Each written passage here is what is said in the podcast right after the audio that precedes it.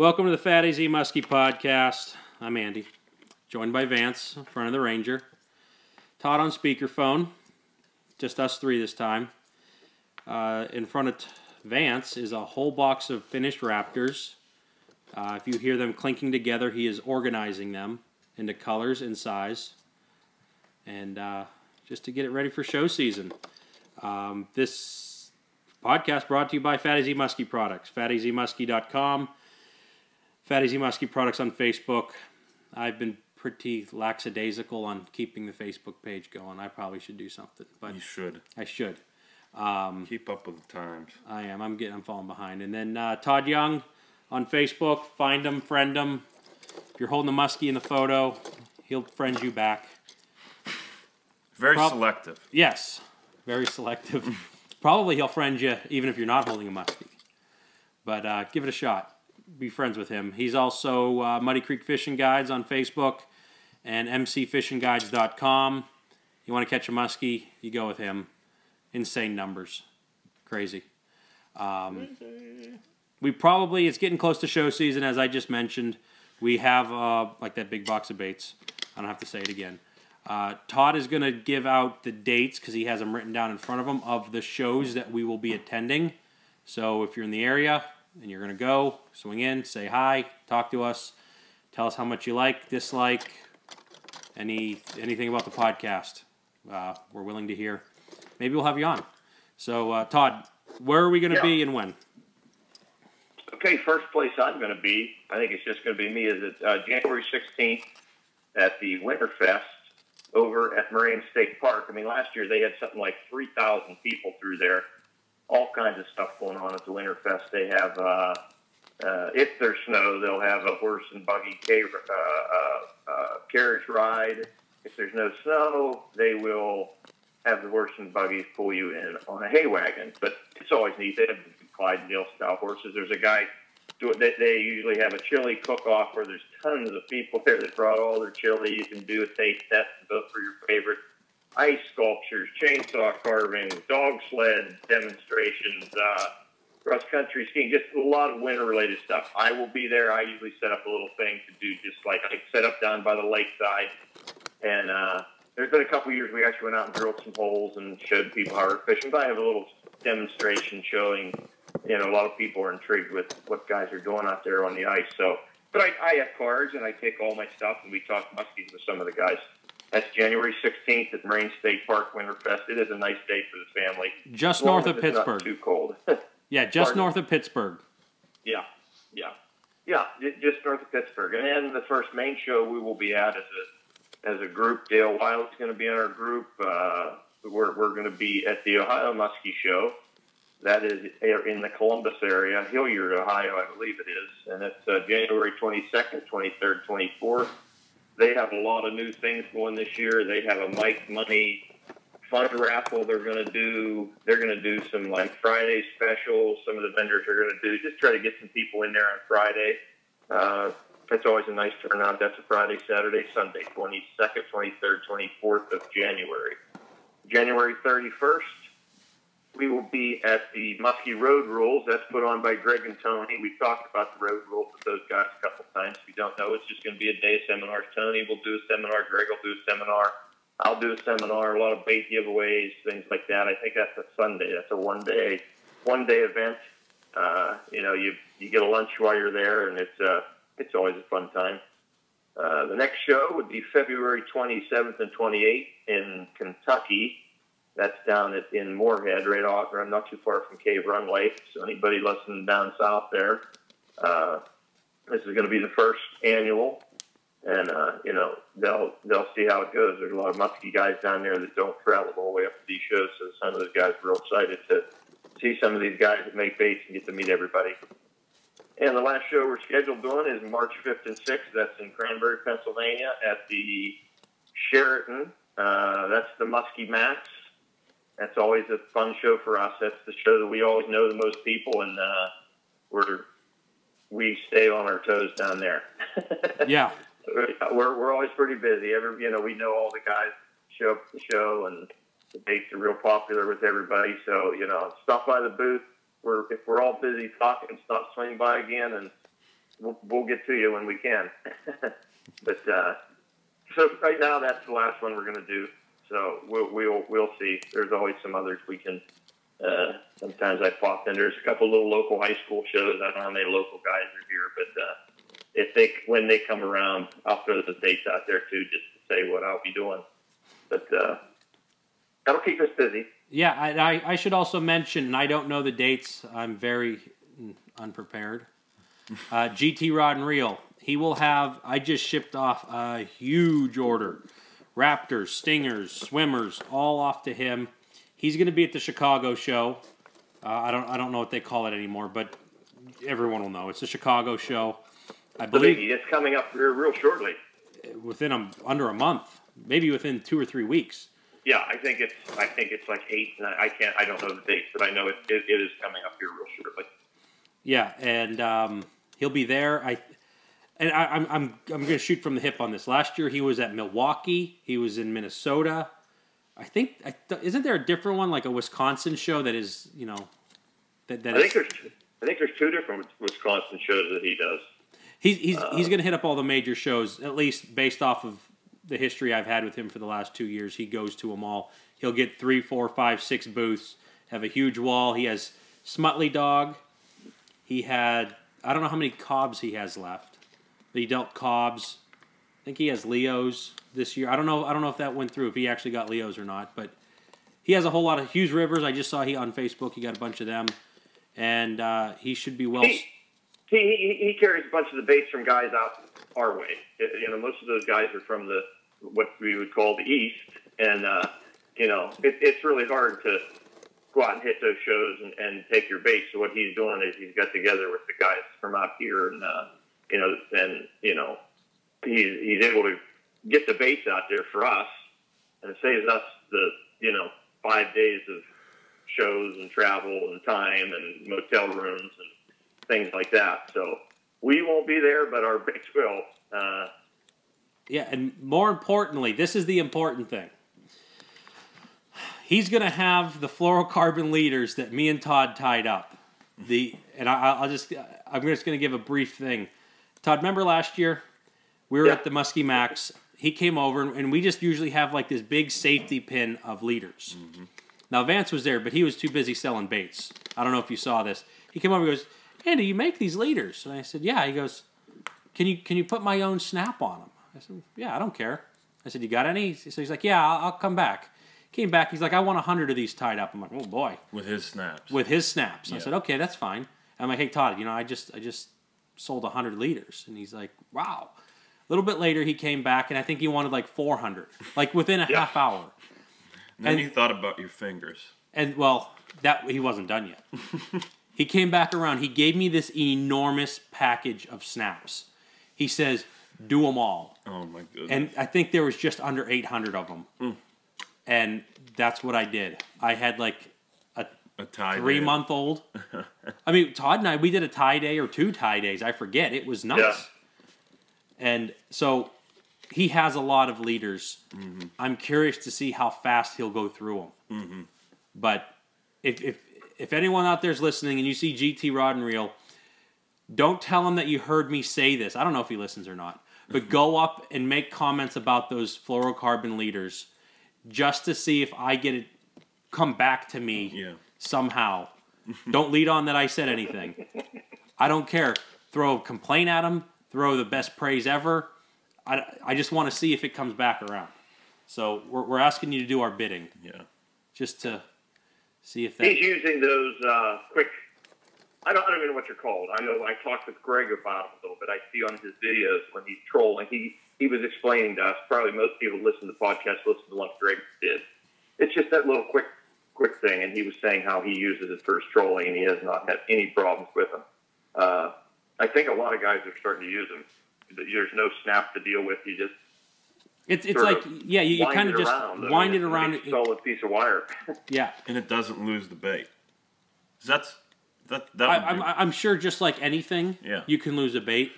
But the one thing that, that is neat that I, I was telling Greg, and I don't know if this was what sold him getting so many. You know, there's 50 ways to, to put a, a fluorocarbon leader together. and I just happen to have a knot that it does not cinch onto the snap. So in the event that your snap, you you, I use a crosslock snap. I like them. I haven't had a problem. Um, I'm gonna probably have an email saying how bad they are and they're junk. Yeah. That's fine. um, but with the knot not being cinched, and you feel the snap getting weak, you can take the snap off and replace it. So the same thing goes with GTs. If that quick twist snap, you feel it's getting weak, like Greg talked about on the Greg Thomas podcast. If you don't like it anymore, cut it off and put on the snap of your choice. Yeah. So that's that's the the beauty of that is Yeah. like I don't go through too many leaders in a year, mainly because I don't fish, but um, I can replace snaps very nicely, and it saves you know. You might go two, three snaps before you actually get a, a leader kinked up or nicked up enough to say, "Yeah, it's time to replace." Yeah. So that's my little spiel. Those snaps, I've That, I've that like, happens. Uh, that happens Yeah. on the river, Andy. Yeah, yeah when, when you That hit, doesn't. I don't. I don't get a go through snag. snaps. I save my snaps yeah. and retie another leader, but that's yeah, yeah, I'm the opposite. Yeah. I bet you because my, my snaps are just naturally decaying, sitting in my pole barn. Get squirrels chewing on them, all that stuff. Yeah, I can't deny that. But um, anyways, I guess uh, So we will be represented. At, we will be represented at all those. Uh, at all the big, at all- all the big muskie shows. So you just won't be able to find our booth, but you'll be able to find our stuff with GT, Rod and Reel. Yeah, and I think Greg. I- haven't got the official thing yet from Greg, but I think he's going to be hauling a Project X around, and he might even have some of his rod holders, just the standard straight rod holders we make, and the slanted ones. So even then, and then that would put us at all the road rules because we're a major sponsor this year. All the road rule events. Yeah. So I'm sure we're going to be at all the road rule events with that, with at least the rod holders. I'm sure of that. Yeah. Anyways, that's us. If you see it, you can say, I know those guys through listening to them. Though I may have never seen a picture of them. Mm-hmm. Unless you look in the back of Muskie Hunter and there's Vance and Todd and not me. In your name. My name, yeah, that but that doesn't. Hey, yeah, I, every once in a while, you yeah, you get to see your your hand Yeah. when you take a picture or something. Yeah. Yeah. Yeah, Or finger in the way. exactly.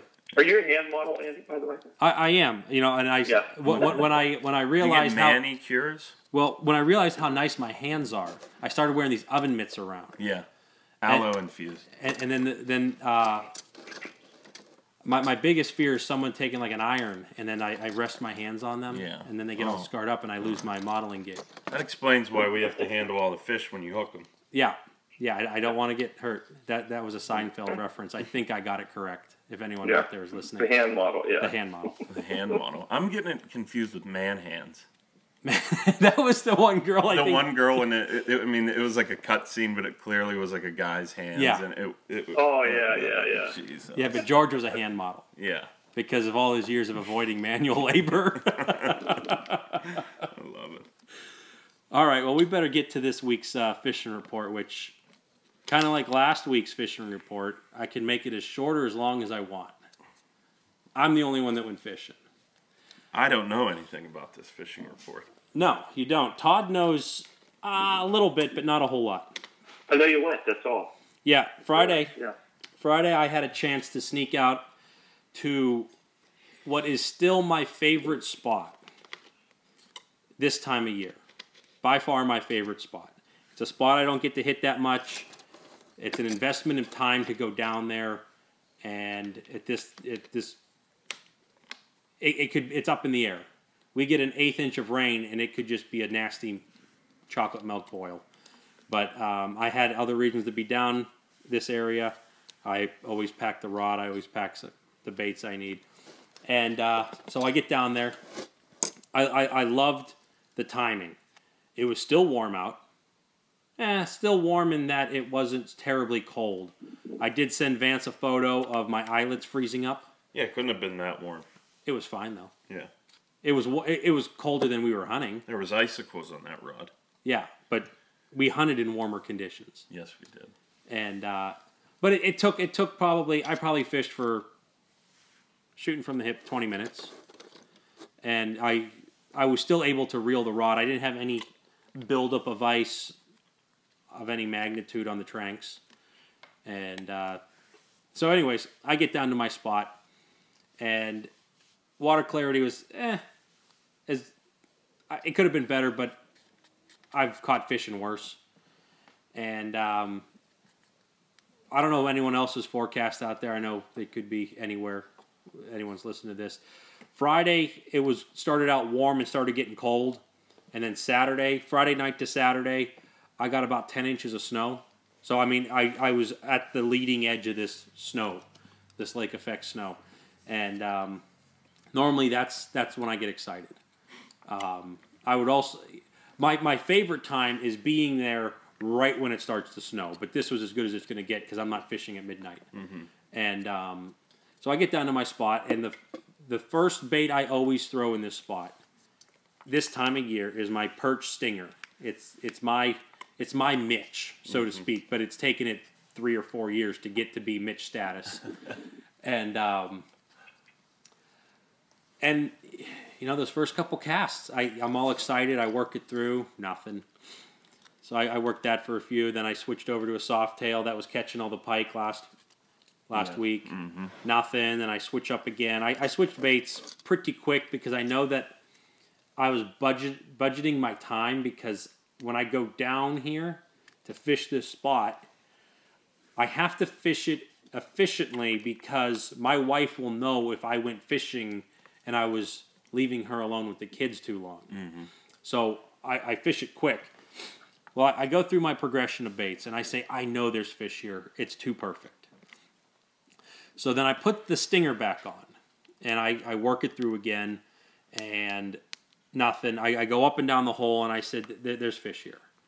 So I'm casting up, and by this time I'm starting to think, well, maybe I should get going. I did feel my phone blowing up with a phone call from my wife. Mm-hmm. I hope she's not listening. and I'm like, I got to get going. So my mind's starting to drift out of out of the spot I should be. And anyone that, that can work a glider, you know, with their eyes closed, you know, has a feel for that glider at any any moment. And I'm tapping, tapping, tapping, and I just felt something feel weird. I'm like, what? And I look up and I see a big boil Yeah. but I mean a, a nice boil. I'm like, oh geez, I hope I didn't miss that. So I tap, tap, tap, tap, did nothing. And what I've found with these winter fish is that I call it winter. It's still late fall. Um, this cold water fish is that usually you can get a follow up, at least one follow up on on a on an ensuing cast after that. You know, it might be five minutes later, ten minutes later. Sometimes it's the next cast. But so I, I pitched back. I didn't make a bomb cast. I'm like that fish is should be right there. It didn't just fly out into the middle of anywhere. Yeah. So I, I, I pitched it back. Tap tap tap. Big gold roll rolling boil comes up and Oh, back down. man. I mean big big relative. You know it was probably you know a 40, 42. Came up boiled went right back down. I'm like oh geez this fish is going good, and uh, it that was that was it. I worked him. I switched Damn. baits. I kept going. But he was, you know, this is this is I guess where it kind of comes into is like you you can you can walk away from this fishing report saying, well, you had a chance twice, you blew it, life sucks. But the the thing was, and I'm kind of you know I'm kind of directing this time towards Vance in that I didn't th- this spot we fished that I actually I fished was smaller than the spot me and you fished Yeah. and I just kept beating it. Now beating it for 20 minutes and then getting out of there, you know, you could throw a lot of short casts in 20 minutes. And uh, more or less, I said, I know there's a fish. It has to be here. You can work it work it long I just with kept- a glider. I just kept going, going, and that fish saw every single bait that I had in my bag that I took, which might have been a half a dozen, and it didn't just see in one cast. I just kept after it. Finally, something happened. It came at me twice. Mm-hmm. Glider both times. glider both times back to back casts. Now, if I was working a different bait at that time, I probably still would have had the same reaction, but it was just that. Mm-hmm. I worked them, you know, several more casts after that. But so I get out of there and I start to think on the on my drive home. When was the last time I caught a fish here?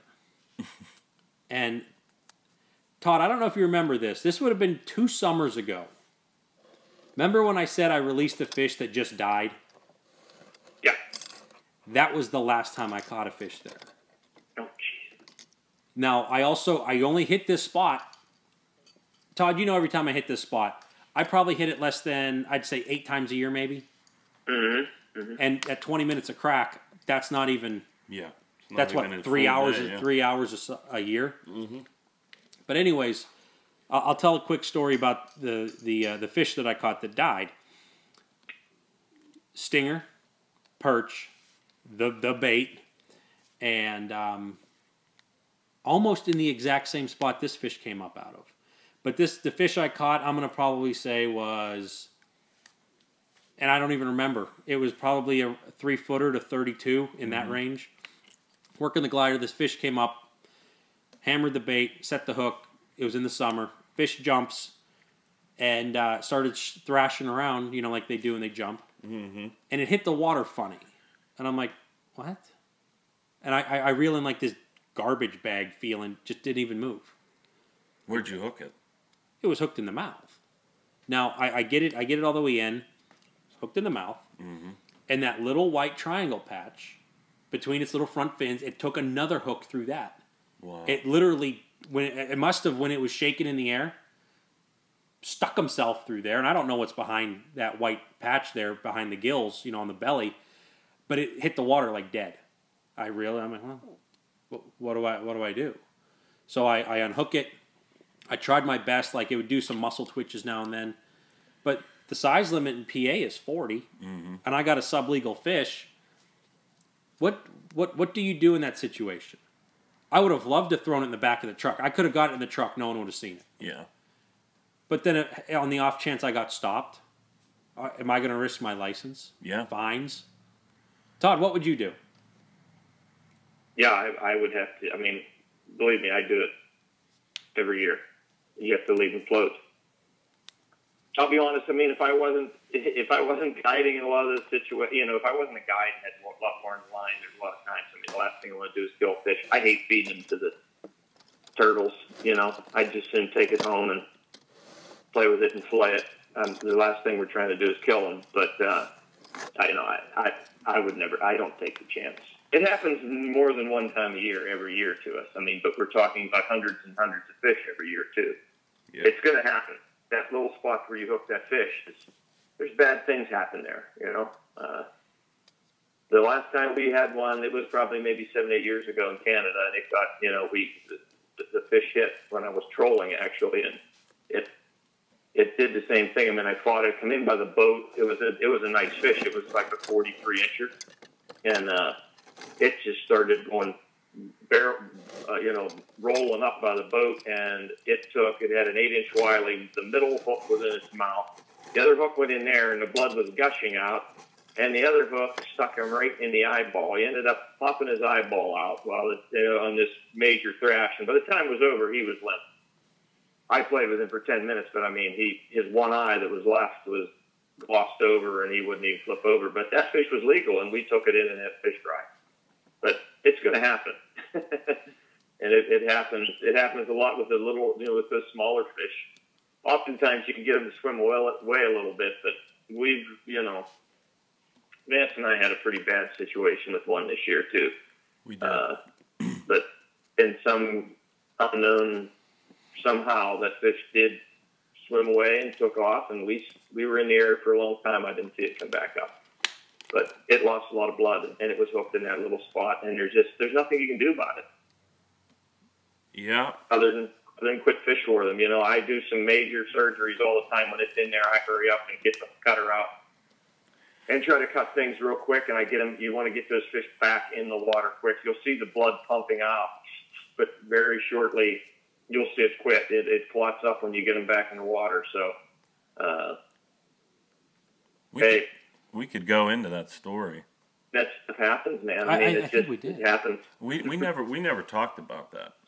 No, Go, I mean, go in, I'm going to it because I can I can swing this right back around to my fishing report. So go, go into. I just told you my only fish that I know that I killed. Mm-hmm. It was it was dead on the line within Yeah. five seconds. Yeah. hmm It was a Mitch fish. Mm-hmm. Yeah.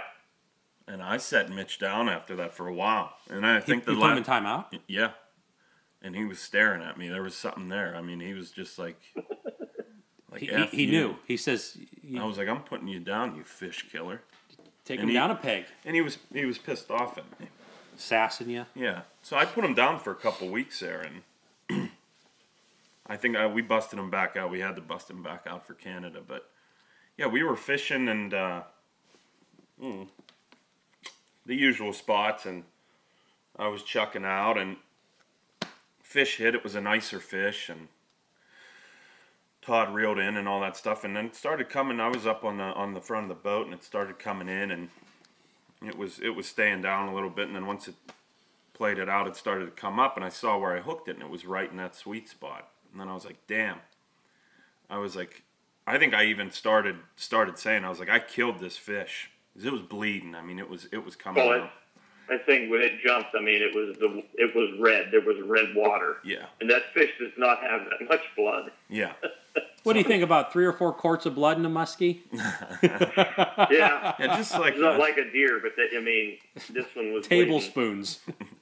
Yeah, yeah. I'm, I mean, so I see this, and I'm all I'm all banged up about it, even before this thing hits the net, and um, you know, I'm like, crap, you know, it's like this fish is dead, and Todd's like, you know, relax, it's it's all right, you know, and I was fine with it. I know it happens. I mean, that was your first fish all summer, wasn't it? It was the first one. and uh yeah, so he gets it in the net, and, and the thing was still g- going like pretty pretty crazily. It was giving like some life kicks, and then it was giving those like really odd twitches and that like nerves and and whatnot. System shut down. Yeah, and it was. It en- ended up getting pretty jacked up in the net because it was still it was still pretty lively. Mm-hmm. Uh, you know, and the bag was all over it, and the line was wrapped around it and whatnot. And um, you know, we could go into this, but I mean, Todd Todd got down there, started working on it so fast, and and I I put a lot on the boga for him to get that fish that quick with that boga and get that get that thing hanging there so he mm-hmm. could expose those hip the, those hooks and cut them so quickly. Because I mean if you're you're jacking around in the net at that point if if there was no boga or any way to you, you couldn't get to that fish's gills or or any of those hooks. I mean it was buried in that net. He put that boga right on the lip picks it up cuts the hooks the fish is out I always thought you put the boga in that gill arch. yeah I mean we didn't even we didn't measure or photo or nothing. We just I got that get that all cut out and jammed that thing right the back into the water. yeah But and you know we were uh, how long would you say we we tried to to rehab it in that water there before he, we worked on it maybe like five minutes of it just chilling there it would go belly up occasionally yeah, it it was just not showing any. I I was I was sure this thing was dead. I was working with it because I knew Vance was really fun, but I was like, yeah, we're we're now we're we're flaying a muskie tonight. Yeah. because it was well over the legal size. mm-hmm. Uh, Well, that means one of you would have had to yeah, we fishing. just couldn't get it to do. I mean, it just. I mean, it was it was bad. It lost a lot of blood, and it was doing those little twitch things, and and we let it. Yeah, we let it go a couple times and went back, flipped them over. I mean, it just did not look good. And that crazy fish, finally, I was like, man, so I'm let's I'm gonna lay him on the bump board. We'll finish. I mean, we were getting ready to quit. It was the end of the day. we were just And, uh, just about to call it on the on getting it back to life you know Todd you tell like Todd was like all right I'm we're, we're taking this fish in the boat you know It's going for a boat ride. Yeah. And it got this life and it, kick, it it starts kicking off. It starts moving that tail real slow, wide, wide, wide, swims away from the boat. Did some crazy jump. Yeah, Remember that? yeah. And it just like kicked real fast, came out of water, splash, and it swam away. Swam, swam down. You know, and Todd, I, I was hundred percent sure that thing we were going to see that thing was at five seconds, but We fished, uh, uh, you know, an, an hour or two after that. Kept going over We the spot. stayed, We didn't. yeah. We didn't see him come up. Todd had clients out the next day. I texted him. I said, "Did you see see the fish?" He was like, "No, we didn't." Hmm. So, mm, Yeah. I mean, if, if if they'll take off, I mean, I, I would never, I never bring one. Like I said, I mean, I've taken two in in the last fifteen years, probably. Uh, I've had some that died that weren't big enough, but uh, uh, you know, if, if if if they will take off and they'll stay upright, I'm going to leave them in the water. They have a lot better chance than if I take them home. But sometimes they're just Well, flat have, have you ever actually tried that to see how many live when you take them home? Yeah. Have you ever done the research? Yeah, exactly. the numbers eh, they're not good. Yeah.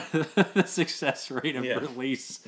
Yeah, I've caught some little ones on on some of those big lures that like that you know the hook went in the in like the eye socket and was poked out through the top of their head. I mean, it pierced the brain on these things. I mean, those little wee muskies will sometimes hit those big baits. Yeah. uh, What? What do you? I yeah, thought it I was mean, big they're- baits, they're, big they're, they're dead before you.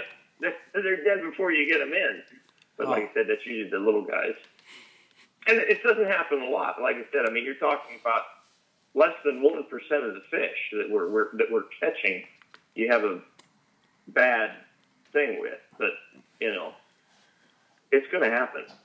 There's there, there's no way that you can not not have it happen All right. unless you just don't fish for them. So so then why why is there just this nasty name calling, you know, death threats, this and that? And I, I can also see some stuff aligns up when someone has a 57 in the boat. They say, "Oh, the fish was hooked badly and didn't make it and stuff." Mm-hmm. But you know, even still, it it it poses the question like, if you're so catch and release that you have a fish, a legal fish that dies on you that it's just better to just not take it home and avoid the ridicule of your buddies that may be more of a purist than you than to just say yeah we're going to take it and get either get a skin mount have Yeah. big giant musky fillets Yeah.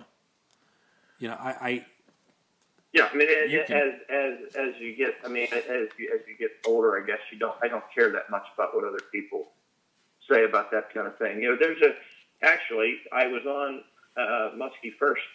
I hadn't clicked on there for weeks, and I was just on there, and there is a there's a poll on there right now where it says something about what happens if you know something about your your fish just died, and then it's like, what do you do? Leave it float, take it in. And of course, everybody was responding, you know, hey, if it's over 50, I'll get a skin mount. If it's not, we're going to smoke it. We're going to do this. But the number one thing was, and, and, and it does say in there, assume this fish is legal. And, you know, all percentage of votes, that the highest percentage vote was let it float. To me, to me, that's disgusting. Mm-hmm. That's, and it, like in Ontario has it listed as that would be considered wanton waste. You- You're you're supposed to take the fish if it's legal. You're you're then throw it in there. You know what I mean? Just let it go to the the gulls. I, I think it's I think it's a disgrace to do that with illegal fish. Now that's the big kicker is illegal fish. Whether you're going to eat it or do whatever, I would never let illegal fish float around out there. But I mean, some people are afraid. I mean, some people are like, oh my gosh, you you can't eat a muskie. That would be taboo. That would be this and that. I mean, I also come from a time where, you know, we, we, we did used to keep them when they were little. So I want them to live more than anything. You know, the stories that you tell about, you know, some of these fishes that are, you know, 25 years old and 27 years old. That's how long it takes it to get big. My gosh, what the last thing you want to do is kill that thing. But uh, yeah, I, I, I'm, I'm surprised that the, the high majority of the people, and I think it's because it's so crazy about catch and release, which I'm crazy about catch and release too, but uh, it's so over the top that people would be afraid to take the thing in for fear that they would get ridiculed over it when it was dead. Yeah. Uh, that's my thought. I, I think it's I think it's disgusting to do that. I know situ- I've been around people and in situations where that happened, and I've said that. I thought that was you know I I, I think it's I think it's bad. You know. because you know I, I know I, at least I can only speak for PA and I don't even know about New York, but um, I probably should because I fish New York. PA, you're allowed one muskie over 40 inches a day. Yeah. So if you technically have one in the live well that you're going to take with you, Yeah. don't you kind of have to stop fishing for them? Yeah. If if if, if Vance's if Vance's didn't make the miraculous Combat. somehow recover at the end, I still highly doubt that that fish lived. The I don't Elway know what drive. happened to him, but uh, uh, Vance would have had to sit down in your boat and watch we, you fish. We would have had to quit fishing. You know, it was late in the evening, but yeah, we, we, we would have had to win because we had our. I mean, Vance had his I. I could have still fished, but yeah, technically he would not be allowed to fish at that point because he had his. And that's the way they run the uh, the tournaments. You know, there's been a couple fish die in the PMTT, and when that happens, if you're with someone and the partner catches a fish, he is no longer allowed to. You know, if the fish dies, he's no longer allowed to touch a rod. He's allowed to drive the boat and do things, but you're down to one fisherman at that point for the day. because it, One you know, fish for- for and one day. rod. Yeah. Yeah. Hmm. Yeah, because that, that's the way it is. You can't keep your fish and keep like like when we're walleye fishing. You can you can have eleven in the box and still have the rods out if there's two people, but you can't fish with twelve and start. Once you have twelve in, on board, you because the li- limit is six, you are no longer allowed to. Uh, you know, technically, probably you're supposed to go to three rods when you have eleven if there's two of you fishing. I think if you have like six, well, no, you're right. You because you could say, well, no, three are mine, three are his. But yeah, when you get eleven, yeah, I- yeah, but you know, w- w- once you have your limit, you're no longer. You know, there's guys get in trouble up there at Erie steelhead fishing. uh, That I know people have gotten in trouble where they catch their three, they're going to take home smoking the government a stringer, and they're still fishing. They're well, we're just releasing them all. But once your legal limit is on that stringer, you're not allowed to fish anymore. So, so yeah, technically at that time you'd have to quit. And, Yeah. and that's why that's another reason that some of these people do this. You know, uh, you know they're on a they're on a fishing trip, and in the middle of the day, one of their fish dies, and they're like, "Well, I don't want to quit fishing, so I'm going to float." To me, that's a chance you take when you're fishing. I think you you owe it to the fish, especially if it's a big one. Man, I know guys that have done that with 50 inch fish. Uh, You know, I've heard the stories of that, and I mean that that's crazy to me. You owe to me. You owe it to the fish to get back, take it back and get a skin out. If you can't afford that, you should, maybe you shouldn't have been fishing. Some of the same guys that say they can't. Oh, I don't want to spend all that money. You know, you're riding around in an eighty thousand dollar boat. Come on, huh? yeah, I think you owe it to the fish, but that's just my. Put it in the freezer for a little bit. yeah, Yeah. yeah, yeah, because you know, yeah. Whether you mount it or eat it, whatever. So if you're fishing, say you have six six walleyes. yep, Okay, what happens when you get you got two? Uh, so we'll paint the picture. Three rods a man. You're allowed six walleyes each yep, in PA. Okay, so you you get to say you get to uh, let me I'm thinking of a number here. 10 11. So 11's 11's the the number where you got to start pulling rods in. When you hit 11, technically two people, one person has to have a limit. So you need to cut your rods back to three, Okay. Okay. Yeah. technically. And, and we know that Does the it guys that happen? are out there Yeah. walleye fishing with three or four guys on board, there are, no one is keeping track of who's real and fishing. Usually they just take turns anyhow. Yeah. Yeah. Sometimes the guy just drives the boat and the other guys reel them in with the charters. So it's just the numbers, you know. Yeah.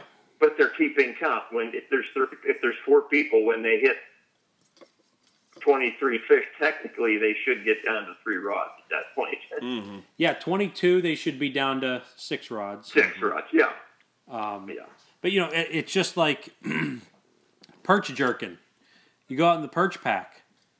Nobody keeps track of how many perch they caught. They're just throwing them in a cooler. One guy has one of them clicker counters. Throw another two in. Throw another. Technically, if they say who's who has this many perch, Yeah. and then you're like, let's going to count. We're going to see how close everyone is. I mean, they could bust some people. Oh yeah. I mean, it'd be technicality stuff, but it's hmm you know, especially when you're dealing with you got three guys, you got 78 perch, and you can go up to 90. Yeah. You know, granted, you could do 88, 89, mm-hmm. and then 90. Obviously, everyone's done, but you know, and it, I guess on a lesser extent, the, the the people that perch jerk, this drives me nuts. when they're jerking for perch out on Erie, they're they're catching this perch anywhere between like twenty to eighty foot of water. Let's just say they're in fifty foot water. They're on the bottom. They set the hook, reel these fish up in a half a second. Yeah. Their air bladders are puking out of their mouth. Yeah. And they're like, no, we're waiting for the 8, 9, 10, 12, 14 inchers. Yeah, and they back throw the sixers back and they just, they're like, The they, they bags. try to, but they're dead. Yeah. It's just floating there. Yeah. I mean, granted, there's a tr- bazillion trillion perch out there, but it's like, technically, you killed that fish. Yeah. You should probably be keeping them. Yeah. But, so, yeah, anyway, so I, I had this fish die on me. And it, you know, like I said, I, I tried my best as, as I could. And I, I was faced with what everyone just talked about. I just pretty much, I had it in the water and I just said, I'm giving you the old heave ho, buddy. And I shoved him off into the current. Yeah. and I just saw it kind of like rocket out of sight, get down to the bottom, roll over. See. Well, I hope a turtle eats you or something, Yeah. And um, packed up and left. That was the last muskie I've caught in that place, in that hole, and uh, I'm starting to wonder if You got a that fish is, is haunting me Yeah. Yeah. because that hole used to like wouldn't necessarily give me a fish, but it would it would present at least one fish every time I was there. It didn't matter when. Well, you killed him. Yeah. Well, no, I remember- must- That was- was the fish. Muskie was coming out and That was the same muskie. Belching bull. he, murderer he, at you. he, he must have had some masks because killer. that was the, uh, up until this year. That was the spot where I got my three fish. My three fish day was that hole. Yeah. I got my my two fish day that was on back to back casts. That happened in that hole. So Well, you know. who knows? Maybe he was just the dominant muskie and he drove all the other ones out. Because you know they're territorial. They will drive other muskies out. Oh yeah. They will. But and their teeth fall out in the summer. they do because they, their do. mouth gets sore. It does. That's the old wives' tale. Yeah. The Their old teeth used to say, fall if you out don't in the fish for much in summer? the summer, all their teeth they lose their teeth. Those are car- those are carp. Yeah. Carp have teeth in the winter. Yeah. They turn into carp. Yeah. Yeah, they turn into carp. So I don't know if this spot has a place out. You know, is just out to get me now. But that was the first fish I've seen there in a while, and I'm still calling it my number one bank spot because I've probably, in the time spent How bad do you want to go back?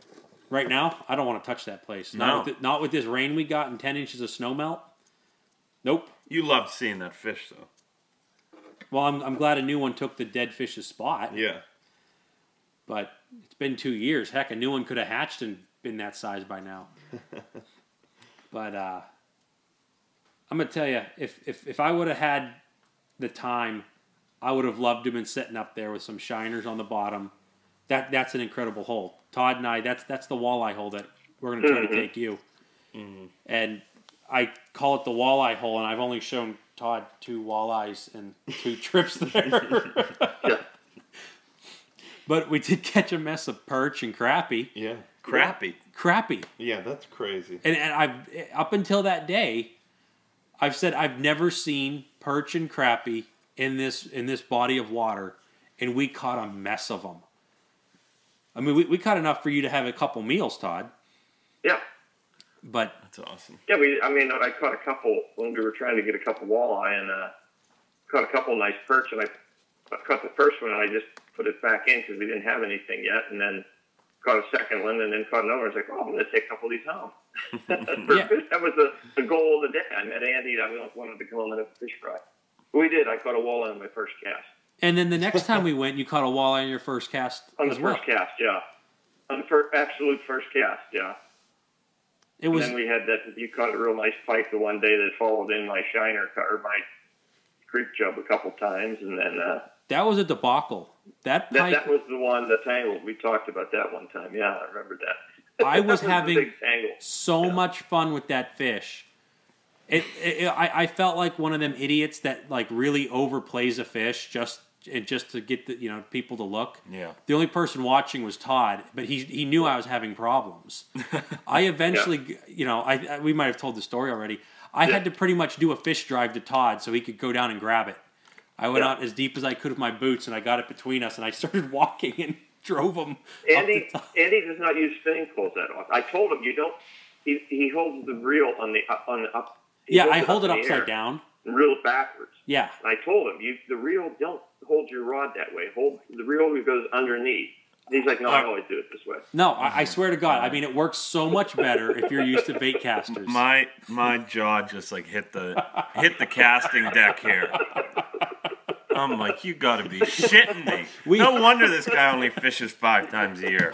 No, no, he, he doesn't. He doesn't do that. But yeah, Todd, you had Vance going. He, I saw the respect l- just coming out of his mouth with his jaw. He's about to leave. he's like, I hate these reels. You got a reel backwards. Seriously, why was it giving you that much problem though? I, Is I it had, a big pike?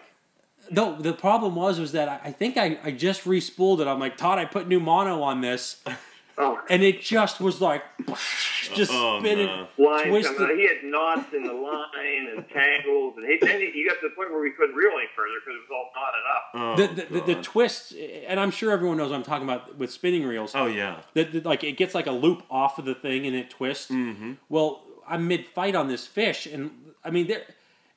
I guess we should probably just tell the story again because I mean we've already butchered it, Yeah. and uh, so we're we're sitting there, and we were having a tough day fishing this spot. I mean, we only fished it for what do you think, two three hours?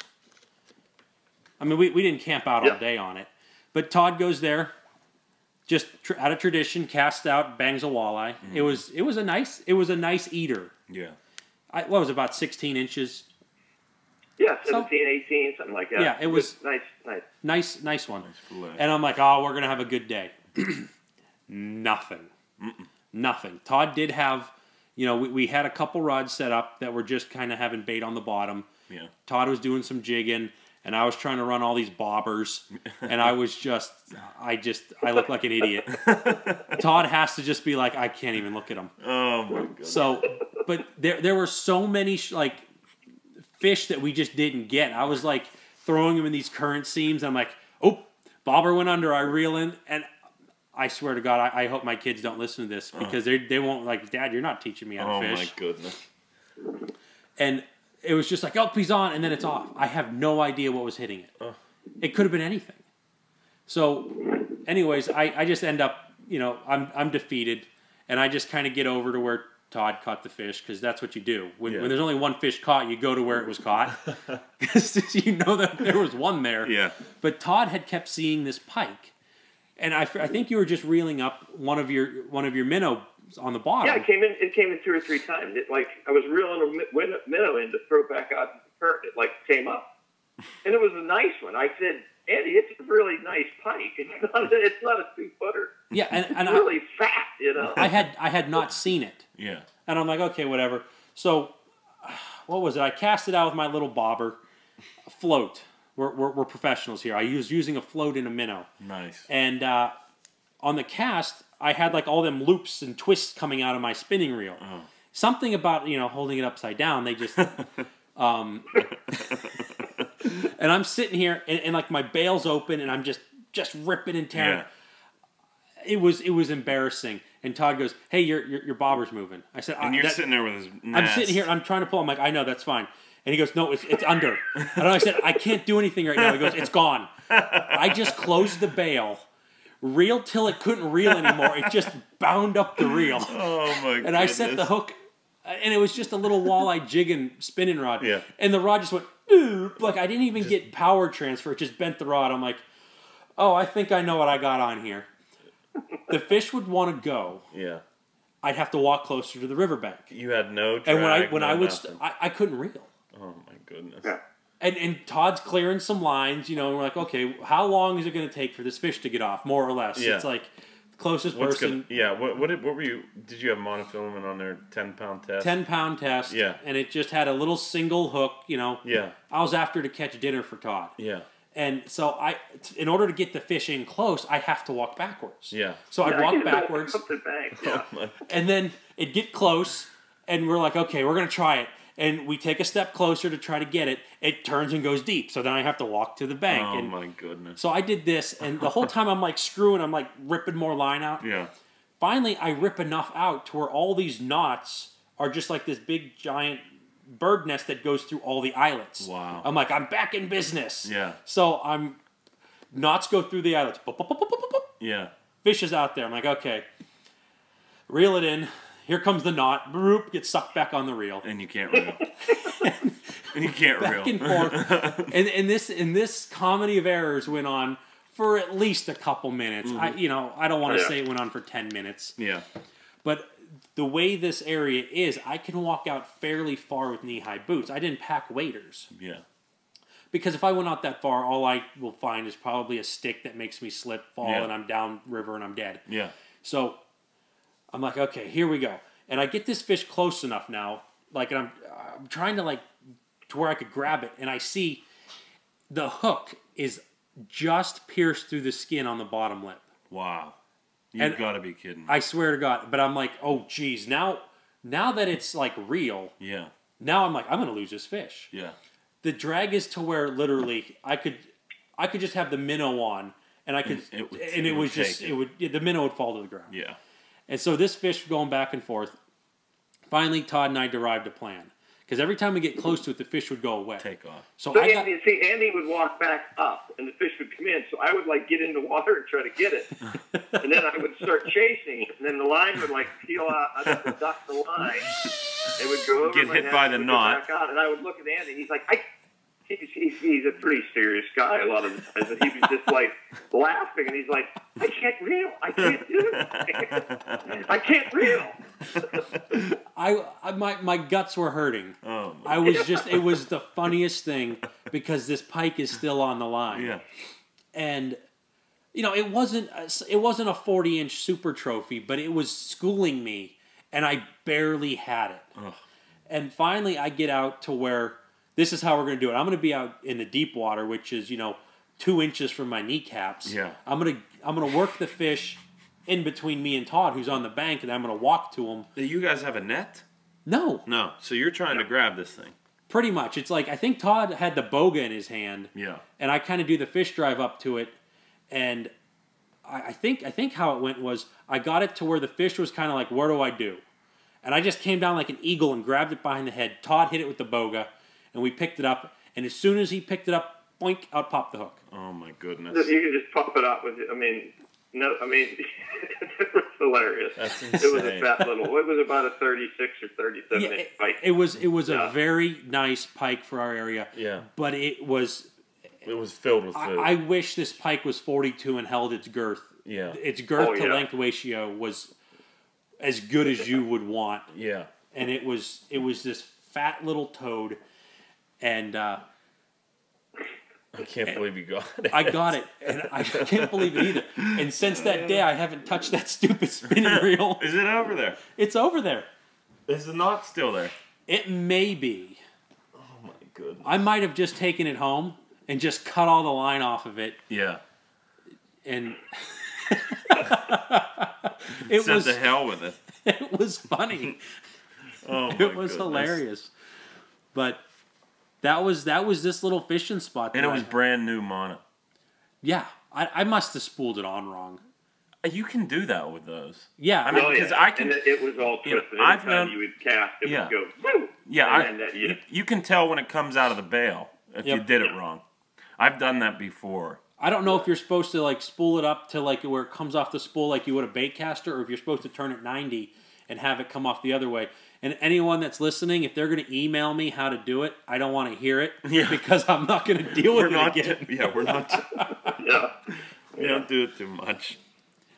Uh, but yeah, so That's hysterical. so that was that spot, and you know the last fish I caught there was that dead muskie. Yeah. that was the summer after. Yeah. And uh, so, pretty much what to take away from the story is there's a poltergeist muskie haunting me at this spot. Yes. I still know where the fish are at. Yeah. I wasn't paying attention, and I had a fish hit. Whether or not if I was paying attention, I don't know if it would have changed anything. But um, those short little trips, when you find those spots, Mm-hmm. it can pay off. I mean, I not like what I just said was like a gold mine, but Oh, you put 20 minutes in. That's I put 20 minutes in and I had two swipes, probably the same fish. Man, you almost timed it up just perfect. I almost did. I almost did. Yep. Yeah, the 20 minutes, man. When you hit those little spots, 20 minutes. I don't have spots like that on the lake. Mm-mm. I mean, if you're seeing a fish every 20 minutes and you do a 10 hour day, it's not hard to figure out. That's uh, Yeah. you're going to see 30 fish. That'd be a heck of a good day. Yeah. So they're definitely worth it. They're worth it. Yeah, especially it was just I had to go down anyway. Especially, especially with spinning poles with Andy. Maybe that's what I'll do. Then they're Take really the worth spinning it. pole next time. I, I am I am going to handicap myself just to have a funny story. You got to take you got to take a step back. Uh, If you use the spinning pole, you're gonna have an epic day. Most likely. I'll, I'll come away with a story. Absolutely. And it'll be like a 54 inch, you know, state records, you know, caliber fish. You know, 54 by 34. Yeah. This thing just ate a 55 gallon drum of Yeah. You see them Concrete. all the time. I love it. But hopefully, I mean, this rain and snow melt off is going to screw us at that spot for at least a little bit. We're going to hopefully get out Yeah. there, but and I can show you, I can show you the uh, where it all took place.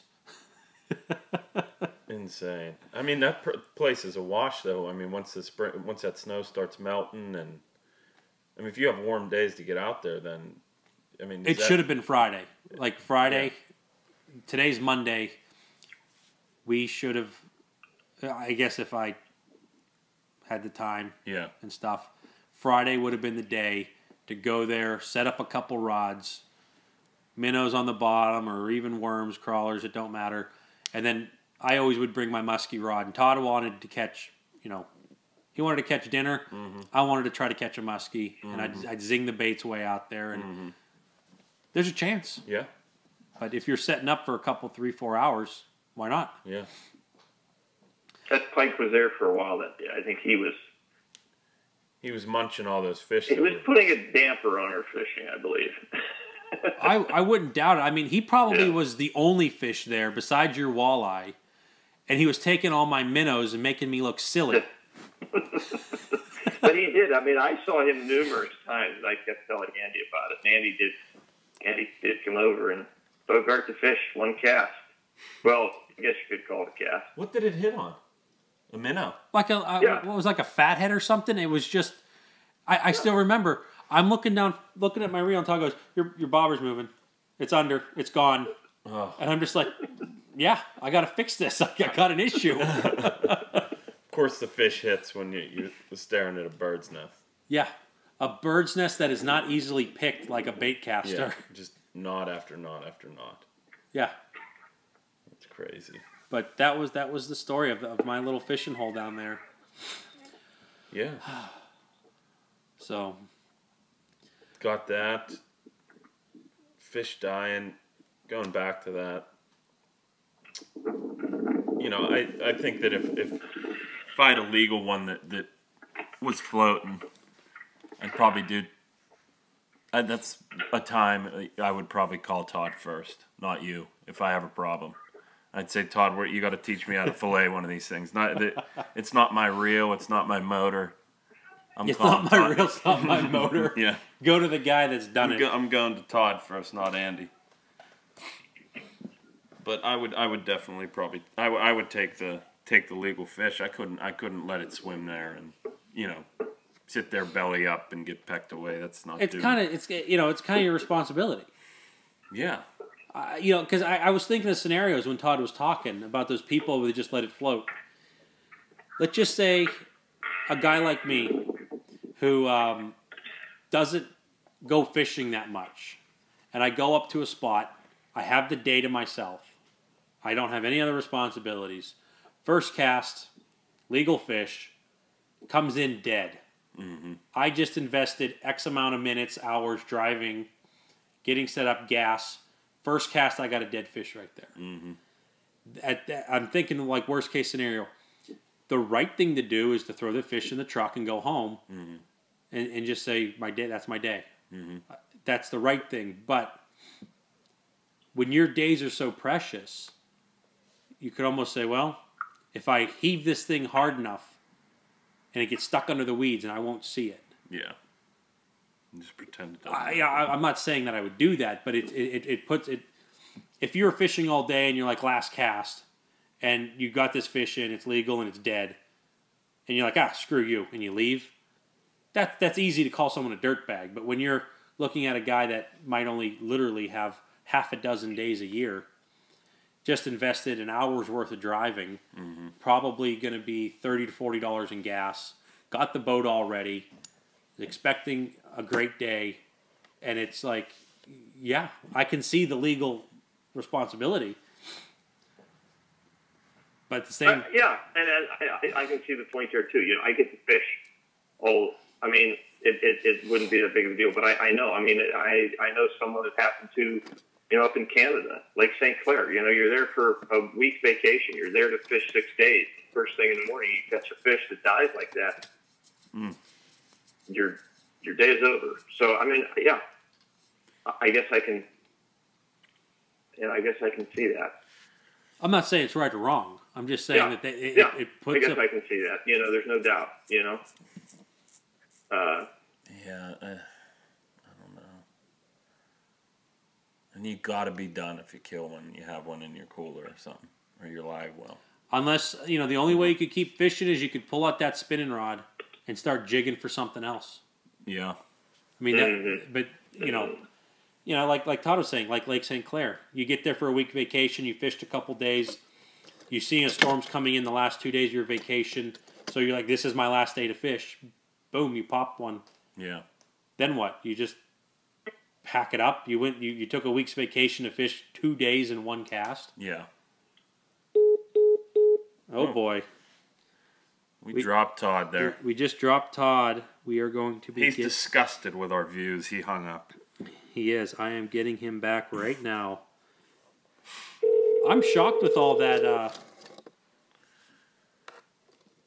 with all the time that we've had Todd on.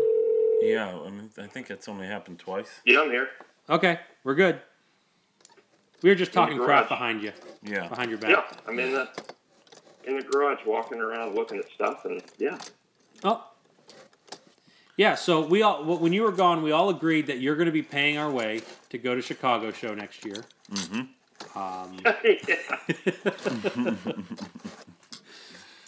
Those are an experience. Those those shows. We we could talk about those shows too. Uh, you know, when I even that little Muskie Max. I mean, I, I think it's fantastic. that I, Muskie Max I- is a great show. I think it's awesome, especially with all changing gears. Just so you changing guys know, gears. We're we're heading back into shows. We killed fish.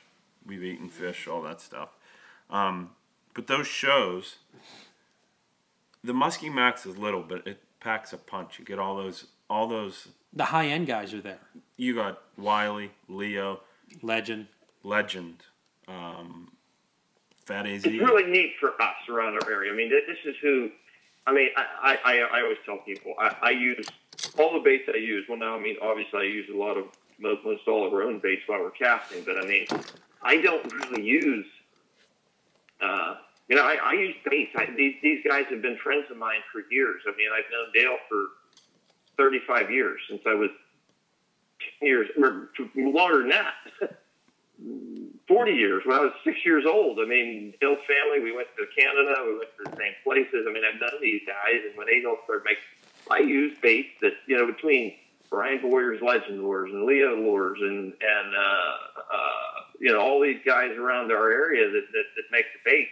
I mean, I can do anything I want to do with crankbaits with what they have. Uh, and I, so I, I support my I support my friends. You know, I, I, I use the baits. If I thought I needed other baits uh, to get the job done, I would, but I don't, and I know that. So you know, but you know, it's neat for around our area because these guys don't. I don't think Brian Boyer and Legend Lures does any other shows. Wiley. you I know guys- Dale doesn't. Now he's Yeah. going to go to Chicago. He's going to be in, in a booth with us. He's yeah. We, we have a double booth in in Ohio. Ohio, not Chicago. Yeah. Yeah, Ohio, Columbus. Uh, yeah, in Ohio. So I mean, he, he is going to be he's going to be down there with with some baits. But uh, you know, it's neat. Some of those guys, that's their show. You know, they're not into those guys, you know, a lot of those guys have been doing this a long time. A lot of these people in this sport, when you look and read the magazine stuff, they have not been in it all that long. Uh, same as our bait company making lures. We've not been doing it all that long. I mean, it's you know it's newer, so you got to get them out there. Dale, Dale Wiley, and Brian Boyer, and you know those guys. They don't. The Brian Boyer doesn't even have a website. I mean, you don't. You know, people are like, "How do you get them?" People ask me all the time, "How do you get Dale's lures?" Well, you I you got to order them, and it's hard to get an order. I mean, he's busy, he's full. He makes as many as they can. They don't do mass mass production of these things, and uh, you know they're they're making their lures to make their living, and uh, you know they go to the shows for the you know uh, just to go. Uh, but it is a place where you get them. That's where I usually buy a couple legend lures. Is when I go see Brian at the show. Uh, but uh, so yeah, it's really neat for our area. You get to meet some of the guys. Guys that have been doing it a long time. I mean, you know, Dale's been a full time lure maker since I believe '85. To put that in perspective, I was born in '84. Yeah. Yeah. So I'm Yeah, I 31. believe it was he, been he was making them before then, but I that's when he went uh, went to do it full time, and, and Brian's been doing it full time for a long time also. Uh, so yeah, I mean it's just it you know it's always fun. You get to see all the new colors and stuff they got, and It, it it's a colors blast. and just being able to being able to have them all at your fingertips there and Yeah, uh, what was it? I think was the year before. I don't know if Blue Water Baits was there last year, but the year before, kind of across from us was Blue Water Baits. Mm-hmm. You could go and see his stuff. Uh, we had Baker. yeah Zach was there. He sold out within a couple hours. yeah and uh, just these these neat little guys. It's, it's a lot of crankbaits and stuff. Uh, we had the bigger guys there. Muskie Innovations was there. Wasn't there? A, was Custom X there with like their bucktails and their crankbaits and stuff? Custom X was I- at, I at the Butler show I don't remember. I remember that Okay. I don't know if they were at the Muskie Max last year I mean, you're always going to have some of those local, uh, you know, at, at, the, at the shows, you're going to have local people, obviously. I mean, there's going to be people that are making orders up in Wisconsin. Probably, well, I know that they're not coming to the Pittsburgh show. And you're going to see local guys when you go to Columbus, too. You have guys from Ohio, you know, uh, Boss Shad will be there. Uh, Lunge Lumber is there, a fellow over there that makes lures from Ohio, you know. Ziggy Uh, Ziggy was at at Columbus. Ziggy was at Columbus, and he's out of uh, St. Clair, I believe. Yeah, I don't know if he does any other shows. I, I don't really know the guy, but I just remember seeing. Yeah, him. I don't either. But I said, yeah, so you know, you're, you're always going to have some fairly local. Uh, you know, you're always going to have some fairly local people. Not everybody. I mean, it takes a lot of prep for. Uh, it takes a lot of prep to get ready for those shows. You're painting a lot of baits. You're getting stuff ready that aren't sold. A lot of these guys do it by order. You know, they get an order, they write it down. You might wait six months, but they're going to get you your bait. You just go on the list. So to just sit there and randomly paint colors, oh, what should we paint? I mean, Andy and I go around this all the time getting ready for the shows. Like, well, I got this, and this. Well, we're, going to sell what we got, but you never really know what the hot color. Uh, uh, you know, for us, we sort of know because usually most people are like, so What do you colors use? are you guys using? Yeah. you know, but you know, with the trolling guys, there's a lot more of their baits out there. I mean, a guy can stop and pick up two or three jerk baits. He's got a nice little array of your jerk baits, but for trolling, you know, guys like to change color. So, you know, th- they drop by and get a dozen. So, you know, there's times when Dale doesn't know people will pop up and like, hey, you got any of these? They're this, you know, this color. And here he finds out that, that was really hot on St. Clair. And he really didn't know anything about it. Uh, you know, because he doesn't, he goes there on a week vacation. That's it. And, uh, Which which so could be the difference. You never know. Yeah, it could be the difference, you know, for for a crankbait maker, that hot color that just m- m- it could be the difference of a good show and a great show. Is if you have that color that somehow just gets hot.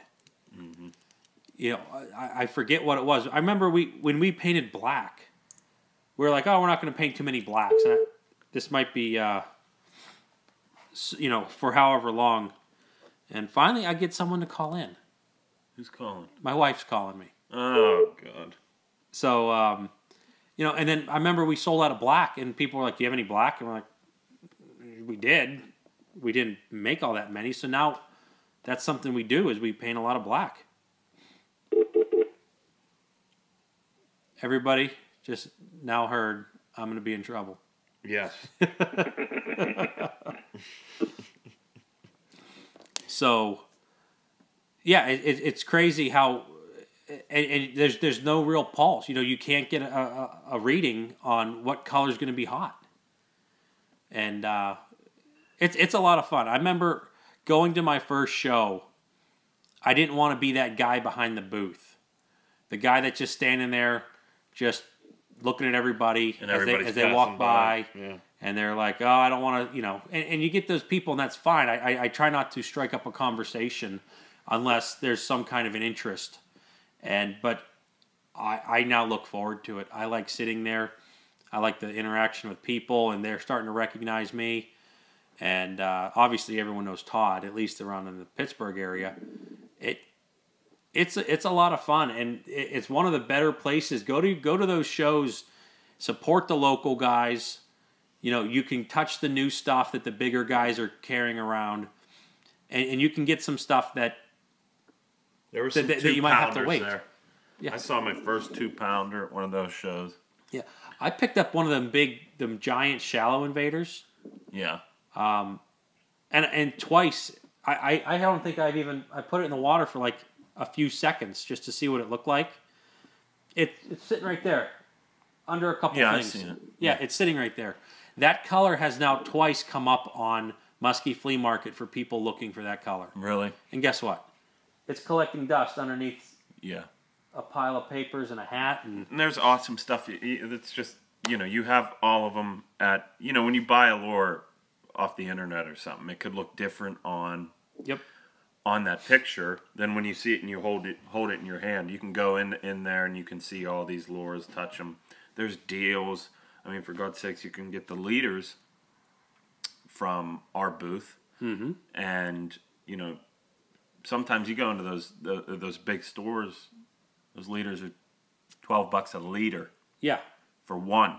we're selling like what three for 12 or something Yeah, Yeah, yep. Three for twelve. We'll, we we have the we have like twelve inch casting wire leaders. We have some wire trolling leaders, and then we'll have the casting and trolling fluorocarbons yeah. That we make up. And uh, You know, as as that fellow was saying, uh, Bill last time was saying. I mean, it was just funny. He he has the same type of stories that I do about people showing up and you know having the, the, the cheapy little leader on. It, it, a show is going to be overwhelming to someone getting into it because it, it could make your head spin. Yep. You know, uh, it's just there's there there's a lot of baits. There's a lot of guys there, and everyone is sort of, you know, everyone's just sitting there, and I don't know. It's not like people are like, you know, it, it's not like going to a flea market where guys are like pulling in and trying to get you to buy something for the one of them, uh, you know, oh, what do they call it? Like, well, you know, when you get on, there's not a lot of salesmen there. That yeah, like a are gonna- timeshare thing where they're trying to pull you aside. They're, they're, they're not throwing you a pitch. Yeah. Yeah, I mean, we're we're sitting there. People will walk by if they're interested. They come in the booth and uh, you know watch the videos. Most people have heard of them or something at that point, or they want to check them out. And, Yeah, it's not high pressure. Everyone's just sitting there doing their thing, but uh, it's definitely going to be overwhelming. You want to go with a definitely take your credit card. Yeah, yeah. Yeah, this is my advice. You know, because before I started making baits, anyone that's never been to these shows, this is how I did it. I, I would drive to the Ohio show. Even you know, years before I would, I, I had had the my own baits.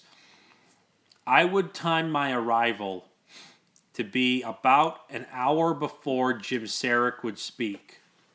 Okay, when Jim Saric does a seminar, that's that's when I timed it. If he spoke at one, I wanted to get there at noon, so then I left accordingly. So I had an hour to kind of walk through and not dig too deep into everyone's booth, but to scan the whole booth. Mm-hmm. You know the whole the whole layout. And probably 15 minutes before Saric would speak, the crowds would get really thin, and at one o'clock, You had there the, were the only a few people Yeah. still walking, looking to buy. yeah. That's when I would go back to the ones that showed that I had interest in, and I would talk to them, and I would strike up deals. I would get all my stuff, and at whatever, if his seminar get done at two, it's going to be like someone just opened up Black Friday's doors at, at Best Buy. Mm-hmm. Everyone comes flooding back in, mm-hmm. and by that time, I'm saying my goodbyes and I'm out of there. Mm-hmm. Now, of course, unless you want to sit on that seminar, you can go ahead and do that too if you want. Yeah. But that's that's when I did it. At least at Ohio, when Saric would talk, I would say, "That's my buy time." Those guys are then just sitting down. They're getting some food. They're, and um, that's my advice. If you're going there, because it's nice to buy, like Vance was saying, it's great to touch the baits, feel them, talk to the people that make them, or you know, like if uh, Thorne Brothers is going to be, I think, at the Muskie Max. You know, those guys fish. They might not necessarily make all the stuff that they sell, but they'll know they can talk to you, and, and you can get some ideas and maybe a different perspective that you may or may not have known. And uh, I find them to be a lot of fun. I like going to the shows now, and it does put stress on the home life because I'll be gone, but you know because I'm there for the start and the end of the show. But uh, still, it, it, it's just a great time, and you know you can get good deals. You can you can try to throw package deals together. You can whistle some stuff up. You know, it's it's a lot of fun. That's my advice. Absolutely. And stop by our booth. Stop by our booth. Tell us how great the podcast is, Yeah. or how bad it is. How, ter- how terrible. Or this one keep, keeps getting interrupted. Yeah, mm-hmm. It's a rough one. This is very professional. I can't believe these people are I know. interrupting us in our. I know. Our sponsored podcast. right. Yeah, we'll, we'll, we'll, once we get into a couple of these shows, uh, I'm probably as we get close, I'm going to try to get some of these guys that like some of these organizers. We'll probably even get them on the podcast. Talk about talk about the show. Tell them some of the special stuff they're going to do. I know they got a lot of stuff planned for that uh, Ohio show this year. I just got a big email from them, and uh, you know, trying to make it interesting, trying to keep get uh, you know draw the people, and uh, it is nice to be able to buy this stuff there. Yeah, what Very you nice. might wait months to get, you can walk out with. Yeah. And there's special colors there too. So a lot of people paint up, you know, show colors. Yep. Yeah, and uh, I guess you know. Did you guys have any more to talk about? Because I got a little wrap up topic about shows. Yeah. Wrap it up. Okay. Yeah, Um, we're working on right now. We haven't got it all finalized, but we, we have been in contact with Tony Grant. We're probably going to talk to uh, Sean Leopardi.